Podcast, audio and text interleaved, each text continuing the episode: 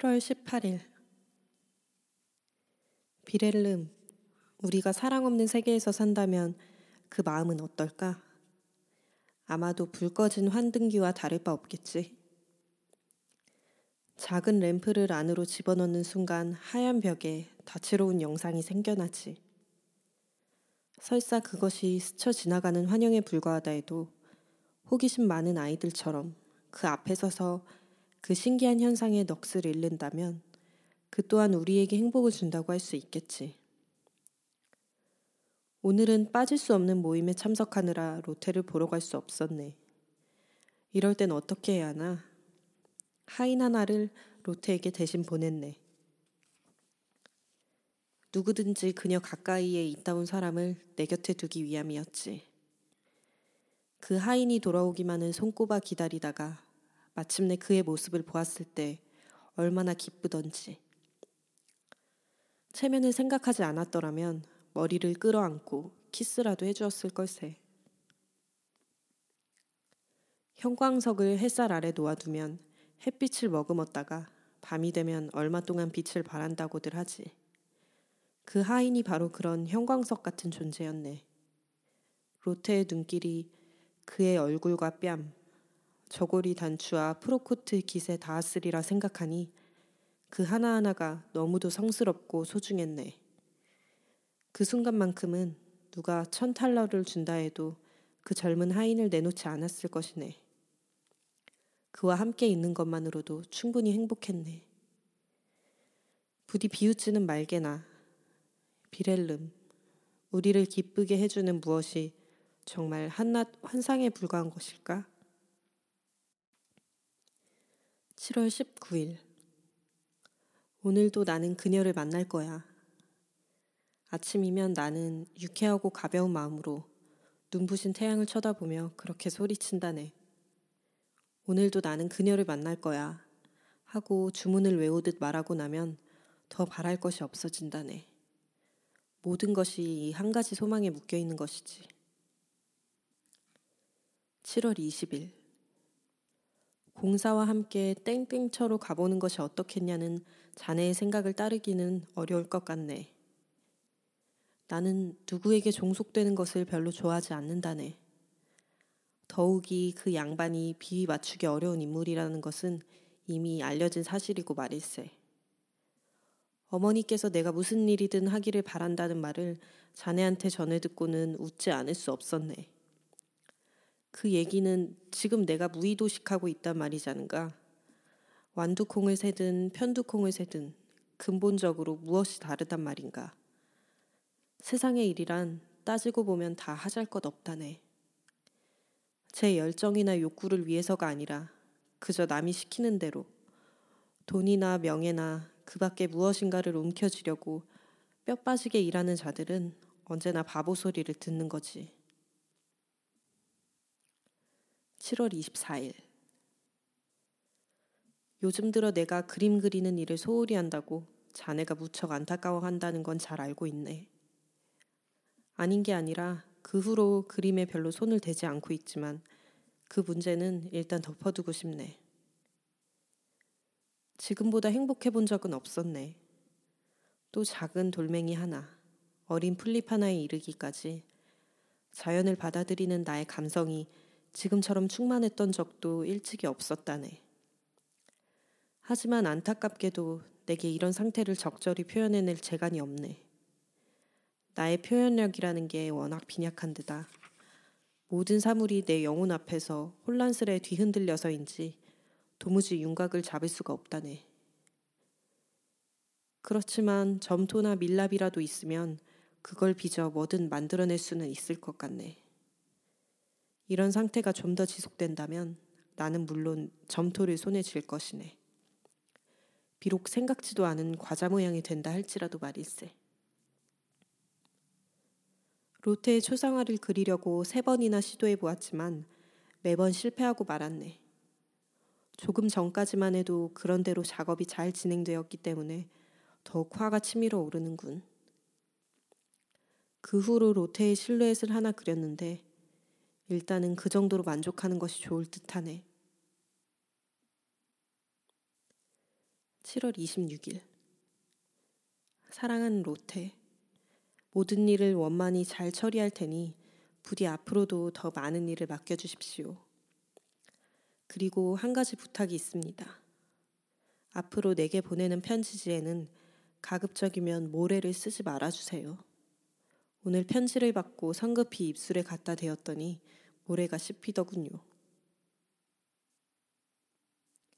칠월 이십육일. 그녀를 너무 자주 만나지 않겠다고 몇 번이나 결심했는지 모른다네. 하지만 과연 그 결심을 무슨 수로 지킬지. 나는 매일 유혹에 굴복하고는 내일만큼은 집에 머물겠노라고 엄숙히 맹세하곤 하네. 그랬다가 그 내일이 되면 또다시 그러지 않을 수 없는 이유를 찾아내고는 어느새 그녀 곁에 가 있는 걸세. 전날 저녁 작별 인사를 하면서 내일도 오실 거죠? 하고 그녀가 물으면 그 누가 가지 않고 베길 수 있겠는가? 물론 그녀가 뭔가를 부탁할 때도 있네. 그럴 때는 직접 찾아가서 결과를 알려주는 것이 예의라고 생각하네.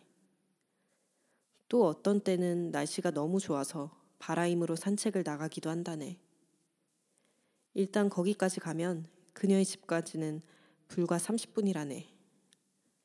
거기서부터는 로테의 대기권 안에 들어가 있는 셈이지. 그야말로 순식간에 그곳에 가 있는 거야. 할머니가 자석산 이야기를 들려준 적이 있네. 배가 그 산 가까이로 다가가면 쇠붙이란 쇠붙이는 전부 그 산 쪽으로 빨려 들어가 버리지. 그래서 배에 탄 가엾은 사람들은 무너져 내리는 판잣더미에 깔려 비참하게 죽게 된다네. 칠월 삼십일. 알베르트가 돌아왔으니 나는 이제 이곳을 떠나야겠네. 비록 그가 기품 있고 훌륭한 인물일 뿐만 아니라 모든 면에서 나를 앞선다 해도 그토록 완벽한 로테를 소유한 그를 면전에 두고 보는 것은 견디기 어렵네. 소유라. 아무튼 빌헬름, 그녀의 약혼자가 돌아왔다네. 그는 의젓하고 품위가 있어서 누구든 호감을 갖지 않을 수 없는 인물이네. 그나마 다행스럽게도 그를 마중 나가는 자리에 나는 없었네.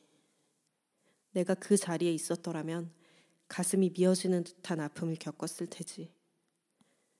그는 또 아주 예의 바른 사람이어서 내가 보는 앞에서 로테에게 키스를 한 적이 아직 한 번도 없다네. 이 배려심 많은 인간에게 하느님의 축복이 있기를. 그가 로테를 존경하는 만큼 나도 그를 아끼지 않을 수 없네. 그도 나에게 호의를 보이나 그것은 아무래도 마음속에서 우러났다기보다 로테가 그렇게 유도했기 때문인 듯하네. 그런 면에서 여자는 섬세하고 빈틈없는 존재라 할 수 있지. 자기를 좋아하는 두 남자를 서로 사이좋게 지내게 할 수 있다면 이득을 보는 것은 언제나 여자 쪽일 테니까. 물론 늘 성공하리라는 보장은 없네만. 어찌되었건 나는 알베르트에게 경의를 표하지 않을 수 없네. 그의 차분함은 감정의 기복이 심한 내 성격과 좋은 대조를 이루지. 그는 감수성이 풍부하며 로테의 진가를 누구보다도 잘 알고 있네. 그리고 자신의 불쾌한 감정을 드러내는 일도 별로 없는 듯하네. 자네도 알다시피 불쾌감은 인간의 모든 감정 중에서 내가 가장 증오하는 죄악이라네. 알베르트는 나를 매우 사려 깊은 인간으로 여긴다네.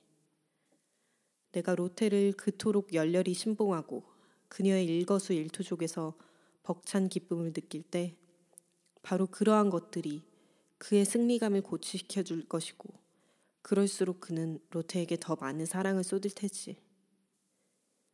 그 역시도 사소한 질투심 때문에 로테를 괴롭히는 일이 있긴 하겠지만 그것에 대해서는 더 이상 언급하지 않기로 하세. 내가 그의 입장이라도 질투의 화신이 되지 않을 수 없을 테니까. 하지만 아무려면 어떤가 친구. 로테 곁에 머무는 기쁨이 사라져버린 이마당의 말일세. 어리석었다고 해야 하나 아니면 눈이 먼 걸까? 지금 처지에 명분이 무슨 상관이 있겠나? 사실 그 자체가 웅변적으로 말해주고 있지 않은가? 지금 내가 알고 있는 것들은 알베르트가 돌아오기 전부터 이미 예견했던 사실들일세. 로테에게 그 어떤 것도 요구해서는 안 된다는 걸 잘 알고 있었고 실제로 아무것도 요구하지 않았네. 말하자면 그토록 사랑스러운 존재를 보면서도 그 어떤 욕망도 불러일으키지 않는 범위 안에서 관계를 유지했던 걸세. 하지만 마침내 약혼자가 나타나 그녀를 가로채가 버리니 이 얼간이는 눈이 휘둥그레질 수밖에 없지 않겠는가? 나는 이를 악물고 처참한 내 몰골을 비웃고 있네. 하지만 이런 내게 어쩔 도리가 없으니 단념하라고 말하는 자가 있다면 그 인간을 두세 곱절로 더 비웃어 주겠네. 그런 얼간이는 그 자리에서 내쫓아 버리겠어. 온 숲속을 헤매고 다니다가 로테의 집으로 갔네. 알베르트가 그녀와 나란히 정자에 앉아있는 것을 보고 너무도 당황한 나는 순간 어줍잖은 익사를 떨며 어릿광대 같은 짓을 했다네. 오늘 로테가 내게 말하더군. 부탁이니 어젯밤과 같은 그런 행동은 삼가해 주세요. 평소와 달리 너무 유쾌한 모습을 보이시면 겁이 다 나요. 자네에게만 고백하지만 나는 알베르트에게 바쁜 일이 생기기만을 기다린다네. 그러면 얼른 밖으로 나간다네. 그녀가 혼자 있는 걸 보는 순간 나는 행복해진다네. 팔월 팔일 이해해주게 빌헬름. 어쩔 도리가 없는 운명은 순순히 따를 수밖에 없다고 말하는 자들을 신랄하게 비난하긴 했지만 자네를 겨냥한 얘기는 아니었네. 자네가 그러한 세계관을 가졌을 리 만무하지. 하지만 엄밀히 생각해보면 자네 말이 옳을지도 모르네. 하지만 사랑하는 친구, 내 한마디만 더 하겠네. 세상 일이라는 게 흑백 논리로 결정되는 경우는 극히 드물다네.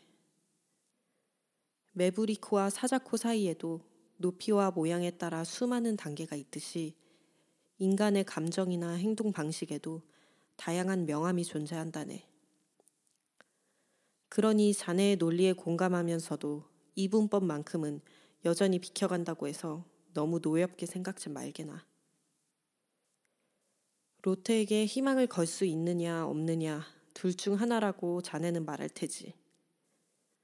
희망이 있다면 끝까지 밀고 나가서 소원을 이뤄라. 그러나 그렇지 않다면 용단을 내려서 모든 기운을 앗아가는 참혹한 감정에서 벗어나라. 이런 말을 하고 싶겠지? 하지만 친구, 말은 쉬워도 실천은 어려우니 어쩌겠나. 자네는 병세가 점점 깊어져서 생명이 위태로운 사람을 보고 단도로 찔러서라도 그 고통을 단숨에 없애버리라고 감히 권할 수 있는가? 환자의 기력을 소진시키는 질병은 그 병에서 벗어나고자 하는 환자의 용기마저 빼앗아가는 것은 아닐는지. 자네도 물론 그와 유사한 비유를 끌어다 반박할 수 있을 테지. 주저하고 망설이다 목숨을 잃어버리느니 한쪽 팔을 잘라내서라도 목숨을 유지하는 편이 훨씬 낫다고 말일세. 글쎄 잘 모르겠네. 비유를 들어 설전을 벌이는 짓은 그만두는 게 좋겠네.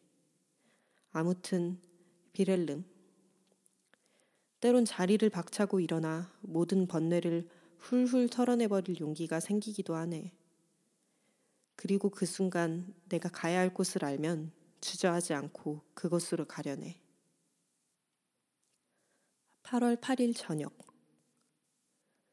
한동안 거들떠보지도 않았던 일기장을 오늘 무심코 펼쳐보고는 깜짝 놀랐네. 모든 사태를 잘 알면서도 나는 한 발 한 발 빠져들고 있었던 걸세. 자신이 처한 상황을 언제나 명확히 인식하고 있으면서도 어린애처럼 행동한 거지. 지금도 그렇다는 걸 잘 알고 있지만 아직도 개선의 빛이 보이지 않는군. 팔월 십일. 어리석지만 않다면 나는 더 없는 행복을 구가할 수 있을 텐데. 한 인간의 마음을 기쁘게 해주기에 지금 나의 상황만큼 이상적인 조건도 드물 것이네. 아, 우리의 행복은 오로지 마음먹기에 달렸다는 말은 틀린 말이 아니네. 더없이 화목한 가정의 한 식구가 되어 노인한테는 아들 같은 사랑을 받고 아이들한테는 친아버지 같은 존경을 받는다네. 더욱이 로테한테도 그러하다면. 그리고 품위를 아는 알베르트도 터무니없이 무례한 언동으로 나의 행복을 저해하지는 않을 걸세. 그는 진심 어린 우정으로 나를 감싸주며 로테를 제외한 이 세상 어느 누구보다도 나를 아껴준다네. 빌헬름. 우리가 산책하는 동안 로테에 대해 주고받은 이야기를 누군가 옆에서 들으면 무척이나 재미있어 할 걸세. 우리 세 사람 같은 우스꽝스러운 관계는 세상에 없을 거야. 하지만 이런 관계 때문에 눈물을 많이 흘린 것도 사실이지. 알베르트가 성품이 올고든 로테 어머니 이야기를 해주었네. 임종이 가까워오자 로테 어머니는 로테에게 어린 동생들과 집안 살림을 맡겼고 알베르트에게는 로테를 잘 부탁한다고 했다더군. 그 후로 로테는 완전히 다른 사람이 되어 진짜 어머니 못지않은 열성으로 집안일을 꾸려나갔다네. 잠시도 쉬지 않고 바지런히 일에 매달렸다더군. 그러면서도 밝고 쾌활한 성품을 잃지 않았다네. 나는 알베르트와 나란히 걸으면서 길가에 핀 꽃을 몇 송이 꺾어서는 정성껏 다듬어 예쁜 꽃다발을 만들었네. 그리고 그것을 내 물에 힘껏 던지고 찬찬히 떠내려가는 모습을 물끄러미 바라보았네. 내 자네에게 편지로 이미 알렸는지 확신이 서지 않네만 알베르트가 한동안 이곳에 체류한다고 하네. 게다가 그에 대한 궁정의 평판이 자자한 걸로 봐서 보수가 썩 괜찮은 관직에 앉게 될 모양이네. 매사에 체계적이고 부지런하다는 점에서 알베르트만한 사람도 드물 것이네. 팔월 십이일. 알베르트는 정말 세상에서 보기 드물게 괜찮은 사람 같네. 어제 예기치 않게 그와 언쟁을 벌이게 되었네. 작별 인사를 위해 찾아갔던 참이었지. 문득 말을 타고 산으로 여행이라도 다녀오고 싶은 생각이 들어서 말이야. 사실 지금 이 편지도 산에서 쓰는 거라네. 알베르트의 방 안을 시계추처럼 왔다 갔다 하자니 권총 몇 자루가 눈에 들어오더군. 권총 좀 빌려주시겠습니까? 여행길에 호신용으로 가지고 가면 좋을 것 같아서요. 내가 말을 꺼냈네. 좋으실 대로 하십시오. 그가 대답하더군. 하지만 총알은 직접 장전하셨으면 합니다. 그 총은 장식용으로 걸어둔 거라서요. 내가 벽에서 권총 한 자루를 내리는 사이 알베르트가 말을 이었네.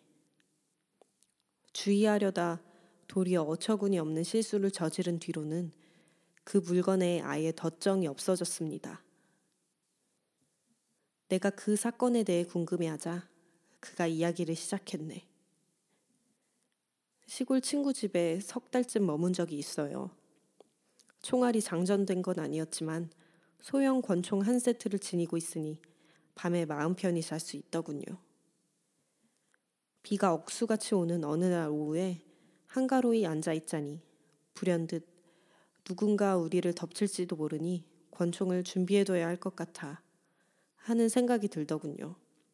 그런 기분, 당신도 이해하시겠죠?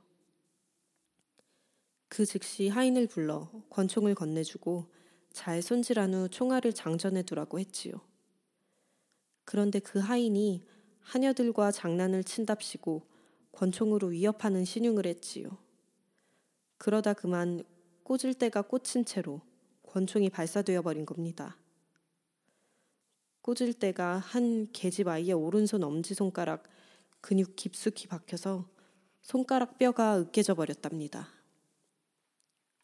그렇게 한바탕 소동이 나고 결국 제가 치료비까지 부담해야 했습니다. 그 후로는 모든 총기에 총알을 장전하지 않은 채 보관합니다. 그러니 조심한다는 게 다 무슨 소용이겠습니까? 위험은 전혀 예측할 수 없거든요. 다만 자네도 알다시피 나는 알베르트를 매우 좋아하네. 그 지긋지긋한 다만이란 말은 빼고 말일세. 그 어떤 보편적 명제에도 예외가 있다는 것 정도는 다 아는 사실이지. 그런데도 그는 너무도 주도 면밀하단 말일세. 스스로 경솔한 발언이나 막연한 이야기 또는 반신반의하는 사실을 말했다가도 재차 그 내용에 유보사항을 달거나 수정하며 수시로 첨삭을 하는 바람에 급기야 논점이 흐려지기 일쑤네. 이번에도 그는 자기 변론에 열을 올리더군. 그래서 그의 말에 더는 귀를 기울이지 않고 뜬금없는 망상에 잠겼네. 그러다 느닷없이 총뿌리를 내 오른쪽 눈 위 이마 쪽에 겨누었네. 이런 젠장알. 내 손에서 권총을 낚아채면서 알베르트가 소리치더군. 대체 지금 무슨 짓을 하는 겁니까? 총알이 장전되어 있지 않다면서요. 내가 말했네. 그렇다 해도 이 무슨 해괴한 짓이요. 그가 흥분하더군. 난 도무지 이해할 수 없습니다. 자신에게 방아쇠를 당길 정도로 인간이 어리석을 수 있다는 사실을 말입니다. 정말 생각만 해도 끔찍하군요. 당신 같은 사람은 하고 나는 소리쳤다네. 어떤 사안에 대해 이야기할 때마다 그것은 어리석다, 현명하다, 나쁘다, 좋다 하는 식으로 말해야 직성이 풀리는 모양인데 과연 그런 논리로 모든 것을 설명할 수 있을까요? 그런 논리로 어떤 행동의 내부 사정 하나하나를 다 파악할 수 있다고 보십니까? 왜 그런 일이 일어났는지, 왜 일어날 수밖에 없었는지를 당신은 일목요연하게 파악할 수 있습니까? 만일 그렇다면 그렇게 성급한 판단을 내리지는 못할 겁니다. 행위의 원인이나 동기를 불문하고 항상 죄악시되는 행동이 있다는 것은 당신도 인정하겠지요. 알베르트는 말했네. 나는 어깨를 추어 올려 그것을 시인하고 나서 그러나 알베르트 씨 하고 말을 이었네. 그 경우에도 예외가 없지는 않습니다. 절도는 분명 죄악이라 할 수 있습니다. 하지만 당장 굶어 죽을 형편에 놓인 자신과 자기 가족을 위해 도둑질을 한 경우라면 그는 동정을 받아야 할까요? 아니면 처벌을 받아야 할까요? 정숙하지 못한 아내와 몰지각한 유혹자인 정부를 단죄한 남편에게 또는 순간의 환희에 겨워 주체할 수 없는 사랑의 포로가 되어버린 처녀에게 그 누가 돌을 던질 수 있단 말인가요? 우리의 법률도 그리고 냉정한 현학자들까지도 분명 감동을 받아 처벌을 유보할 겁니다. 그것은 또 다른 문제입니다. 알베르트가 반박하더군. 자신의 열정에 사로잡혀 모든 판단력을 상실한 인간은 술 취한 사람이나 광인과 다를 바 없으니까요. 아... 당신네 이성적인 사람들이란. 나는 옅은 미소를 띄우며 말했네. 격정, 주정, 광인. 그렇게 외쳐대면서 당신들은 일말의 동정심도 없이 수수방관하며 서 있을 테죠. 그리고 당신네 훌륭한 도덕군자들은 술 취한 사람을 타박하고 광인을 혐오하며 성직자들처럼 그 곁을 스쳐 지나가면서 바리새인들처럼 자기가 그러한 인간으로 태어나지 않은 데 대해 신께 감사드리겠지요. 나도 술에 취한 적이 여러 번 있습니다. 그리고 내 열정은 항상 광기나 진배 없었습니다. 그렇지만 결코 후회는 하지 않습니다. 왜냐하면 어떤 위협에 도전하거나 불가능해 보이는 일에 매달리는 특출한 인간들은 옛날부터 술주정뱅이나 광인으로 매도되어 왔음을 잘 알고 있으니까요. 하지만 평범한 삶에서조차 그런 취급을 받는다면 정말 참기 어려울 겁니다.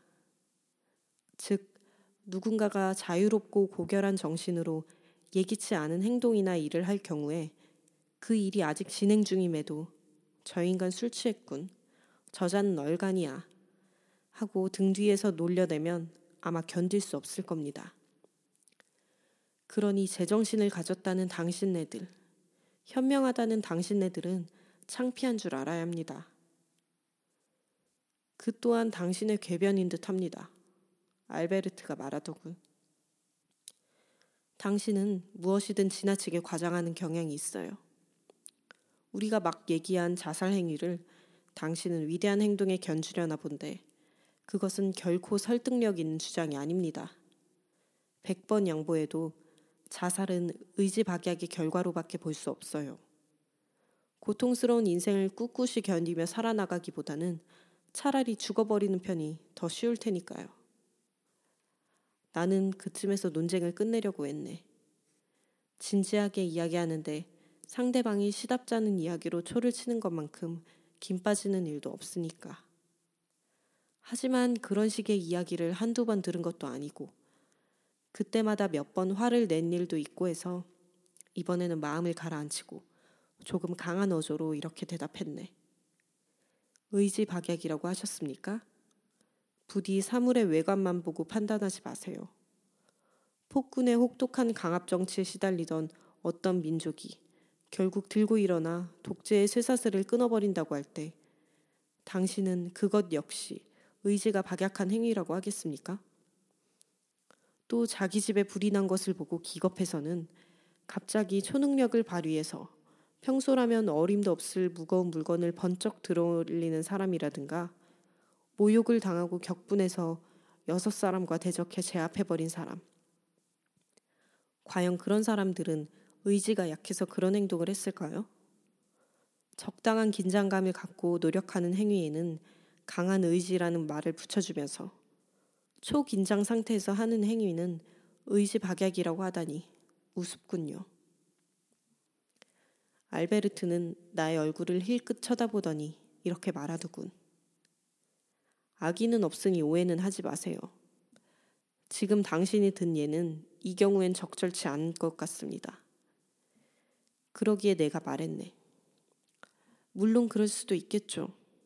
나의 종합적 판단력과 연상 방식이 형편없다는 비난은 이미 수차례 받았습니다. 평소라면 즐거운 마음으로 받아들였을 삶의 무게가 문득 부담스럽게 느껴지기 시작해서 끝내 삶을 포기해버리겠다고 결심하는 사람의 마음이 어떤지, 좀 다른 시각에서 생각해볼 수는 없는지 함께 짚어보도록 하죠. 적어도 우리 모두가 공감할 수 있어야만 그 문제를 거론할 최소한의 명목이 서는 것이기에 드리는 말씀입니다. 인간의 본성에는 한계가 있습니다. 나는 이야기를 계속했네. 어느 정도까지는 잘 견뎌내던 기쁨, 슬픔, 고통 같은 감정들은 어떤 한계를 넘는 순간 파국으로 치달을 수밖에 없습니다. 이건 사람이 강하든가 약하다든가 하는 문제가 아니라 자신이 당하는 고통을 어느 한도까지 견뎌낼 수 있는가 하는 문제입니다. 윤리적인 면과 육체적인 면 모두에서 말입니다. 그런 맥락에서 볼 때 스스로 목숨을 끊는 사람을 비겁자로 여기는 것은 타당하지 않습니다. 그건 마치 악성 열병으로 죽어가는 사람을 겁쟁이라고 부르는 것만큼이나 부적절하니까요. 그건 역설입니다. 말도 안 되는 억지요. 알베르트가 소리치더군. 당신이 생각하는 것처럼 그렇게 터무니없는 얘기가 아닙니다. 나는 대꾸했네. 당신도 인정하겠지만 육신이 병들고 신체 기능이 쇠약해져서 백약으로도 건강을 두 번 다시 회복할 수 없는 지경을 우리는 죽을 병이라고 부릅니다. 이제 이러한 과정을 정신에 적용해보죠. 인간의 마음이 절박한 상황에 놓여있다고 생각해보세요.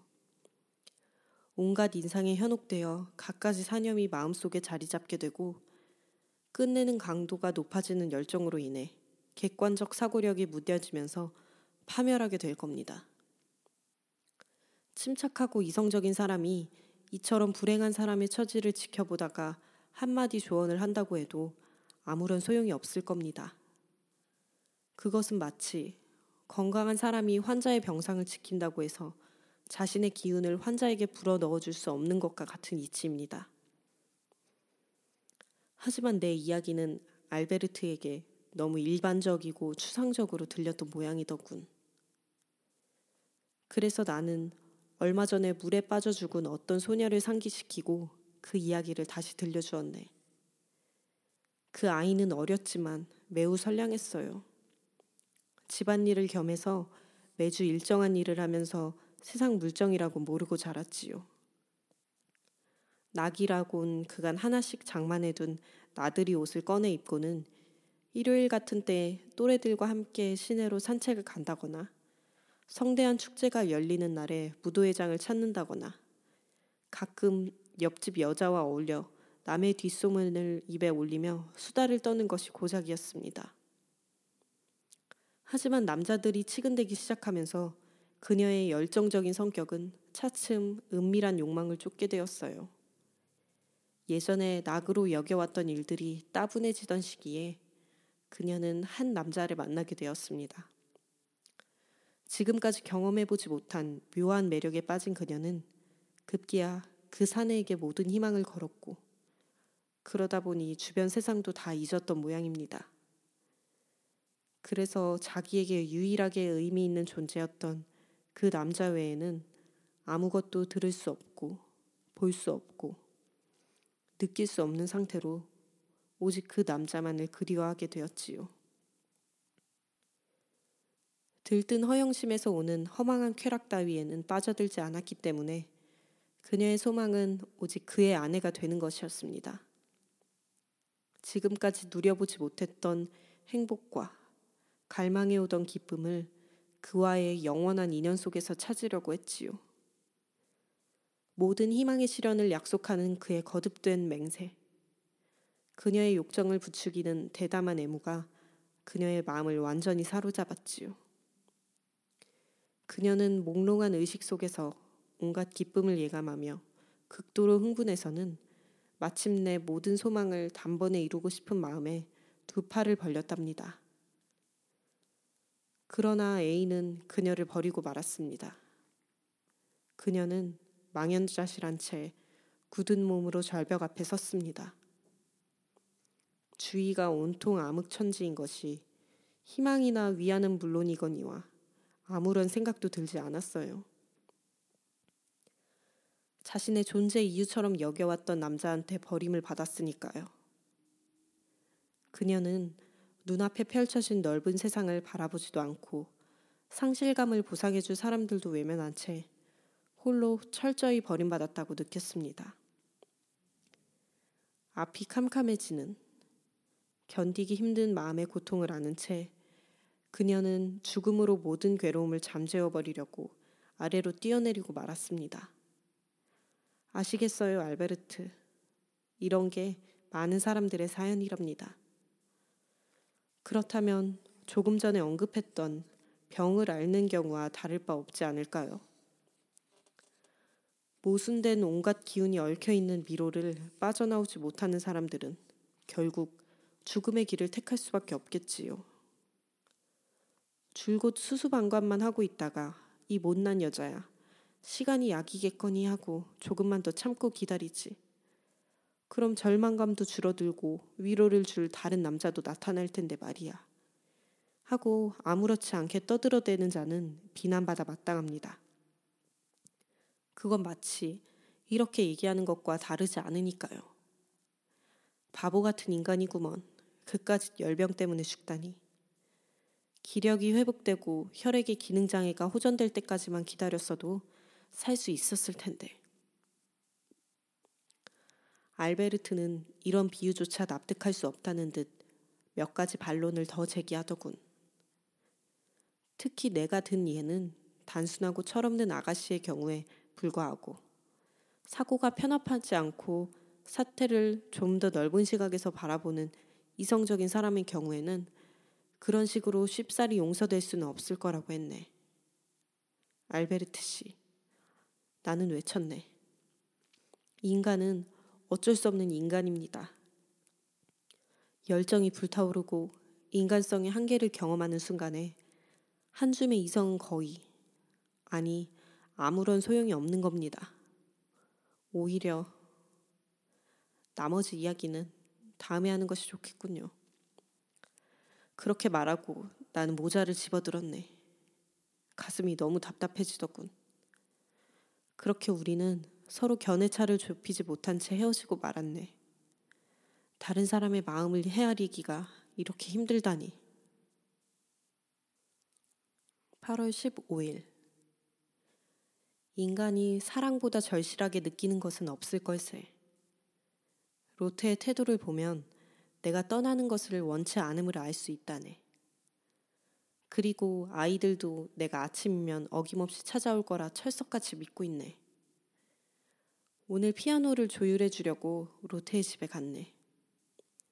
하지만 아이들이 옛날 이야기를 들려달라고 달라붙고 로테도 덩달아 아이들의 부탁을 들어달라는 통에 조율할 시간이 없었네. 나는 우선 아이들에게 저녁빵을 잘라 나눠주었네. 아이들은 이제 내가 주는 빵도 로테가 주는 빵처럼 기꺼이 받아먹는다네.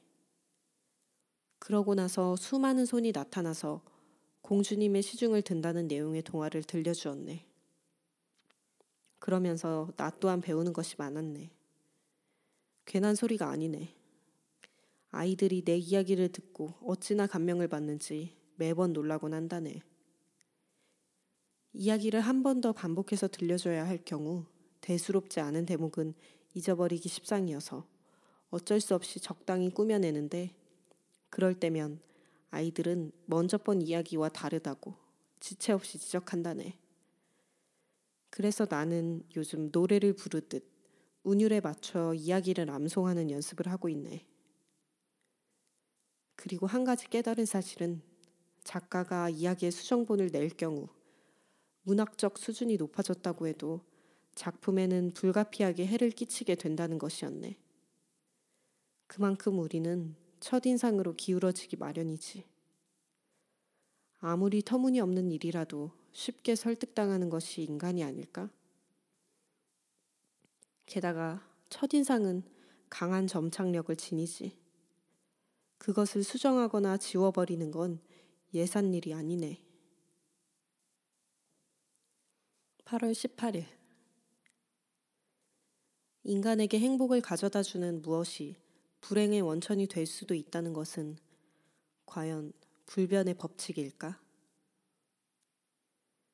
생동하는 자연에서 느끼는 벅찬 감정은 한때 내게 그토록 충만한 기쁨을 주고 주변 세계를 낙원처럼 만들어 주었지만 지금은 가혹한 고문 기술자가 되어 나를 집요하게 쫓아다니며 고통을 주는 악마로 변하고 말았네. 예전에 바위산에서부터 강줄기를 따라 저 건너 언덕들에 이르는 풍요로운 계곡을 내려다보고 나를 둘러싼 만물이 움트고 소생하는 것을 볼 때면, 그리고 산기슭에서부터 산 꼭대기까지 키 큰 나무들로 울창하게 뒤덮인 저 산들과 사랑스러운 숲그늘 아래로 구불구불 이어지는 저 골짜기들을 바라볼 때면 유유히 흐르는 냇물은 소곤대는 갈대 사이를 미끄러지듯 빠져나가면서 은은한 저녁바람이 하늘에 흩뿌려놓은 아름다운 구름들을 되비추곤 했지.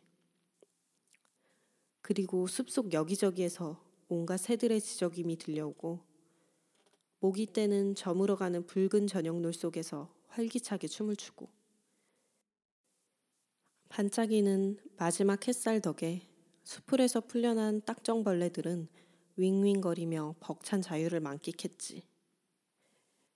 내 주위의 시끌벅적한 소리와 기척에 놀라 땅을 내려다보면 바로 내가 서 있는 단단한 바위에서 영양분을 섭취하는 이끼와 마른 모래 언덕 아래까지 퍼진 관목이 불타오르는 자연의 생을 흠뻑 드러냈다네. 그럴 때마다 내 뜨거운 가슴은 얼마나 열정적으로 이 모든 것을 보듬어 안았던가. 넘치는 풍요 속에서 나는 신이라도 된 듯했지. 무한한 세계의 찬란한 형상들이 생동하며 내 영혼 속에서 꿈틀거렸지. 거대한 산들이 나를 에워싸고 심연이 내 앞을 가로막고 계곡물은 콸콸 흘러내리고 내 발치로는 강물이 흐르고 숲과 산에는 메아리가 울려 퍼졌네. 나는 근원을 알 수 없는 힘들이 서로 뒤섞이며 땅속 깊은 곳에서 작용하고 창조활동을 하는 것을 보았네. 그렇게 해서 생겨난 수많은 생물들이 대지 위와 하늘 아래서 우글거리는 것일 테지. 모든 것, 그 모든 것이 수천의 형상을 하고 모여 사네. 그런데 인간들은 조그만 집을 보금자리 삼아 그 속에 안전하게 모여 살면서 자기들이 넓은 세계를 지배한다고 생각한다네. 불쌍하고 미련한 존재들 같으니. 저 자신이 작으니 모든 것을 보잘것없다고 여기는 거지. 누구도 발을 들여놓지 못한 험준한 산악지대에서부터 황야를 거쳐 미지의 대양 끝에 이르기까지 영원한 창조자의 정신은 충만하다네. 그리고 자기를 알아보고 살아가는 만물을 한낱 티끌까지도 기쁘게 반겨주지. 아, 그 시절 나는 머리 위로 날아가는 학의 날개를 빌려 저 넓고 깊은 대양의 건너편까지 얼마나 날아가고 싶었는지 모른다네. 그리고 무한한 절대자의 거품 이는 술잔으로 넘쳐나는 생명의 환희를 얼마나 들이키고 싶어 했는지 아는가? 만물을 자신 안에서 그리고 자신을 통해서 창조해내는 성스러운 분의 축복을 한 방울이라도 맛보기를 내 미약한 가슴으로 얼마나 바랐는지 아는가? 친구, 요즘엔 그 시절을 회상하는 것만큼 행복한 일이 없다네. 형언할 수 없던 그 충동을 이렇게 다시 불러내어 표현하는 것만으로도 영혼이 고양되는 것 같네. 하지만 그런 만큼 지금 내가 처한 상황의 불길함을 더욱 절실하게 느끼는 것도 사실이네. 내 영혼을 가리고 있던 베일이 걷힌 것 같네. 그리고 무한한 생의 무대가 내 눈앞에서 영원히 입을 벌리고 있는 무덤의 심연으로 바뀌었다네.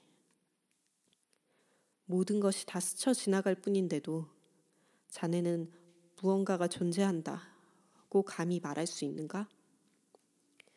모든 것이 번개처럼 빠르게 지나가 버리는 까닭에 존재하는 데 필요한 기력을 유지하기가 힘들어지고, 아, 거센 물결에 휩쓸려 가라앉았다가 바위에 부딪혀 깨져버리고 마는데도 말인가? 자네와 자네 주위의 사람들을 소진케 하지 않는 순간은 단 한순간도 없고, 또 매 순간 자네는 파괴자이며 파괴자가 되지 않을 수 없네. 그 무엇보다 무해하다는 산책조차도 수많은 불쌍한 벌레의 생명을 앗아간다네. 단 한 번의 발걸음이 공들여 지은 개미집을 망가뜨리고 그 조그만 세계를 짓밟아 비참한 무덤으로 만들지. 이 세상에서 드물게 일어나는 대재앙이나 마을을 휩쓸어버리는 홍수나 도시를 삼켜버리는 지진 같은 것들이 내 마음을 뒤흔드는 것은 결코 아니네. 내 마음을 파괴하는 것은 자연 만물 속에 숨겨진 소진의 힘. 바로 그것이네. 자연이 길러낸 그 힘은 자신의 이웃뿐만 아니라 자신까지도 파괴하고 만다네. 그래서 나는 하늘과 땅, 그리고 내 주변에서 작용하는 온갖 힘에 둘러싸여 이렇게 불안 속에서 현기증을 느낀다네. 여기서 나는 영원히 집어삼키고 영원히 되새김질하는 괴물만을 볼 뿐이네.